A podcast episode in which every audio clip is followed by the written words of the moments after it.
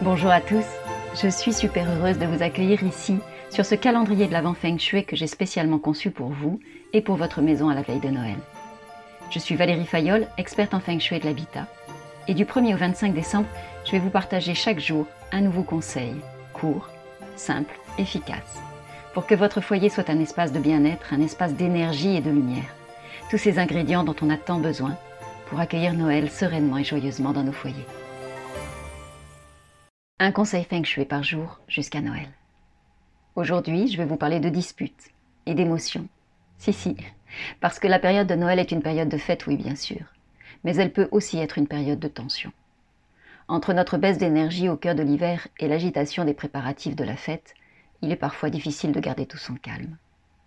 Et nos émotions aussi sont mises à mal. Les fêtes de fin d'année peuvent raviver des ressentis du passé, nous rendre tristes ou nous stresser.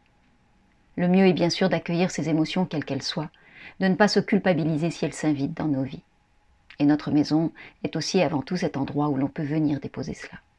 On devrait pouvoir venir s'y réfugier, s'y reposer, s'y ressourcer, quelle que soit l'agitation autour de nous, mais aussi à l'intérieur de nous. Et pour que votre maison reste cet espace de sécurité et de ressourcement, je vous invite vraiment à éviter les disputes à l'intérieur de vos murs. Si vous sentez que vous avez besoin d'avoir une discussion animée avec votre conjoint ou avec d'autres membres du foyer, préférez vraiment aller en terrain neutre, à l'extérieur de votre maison.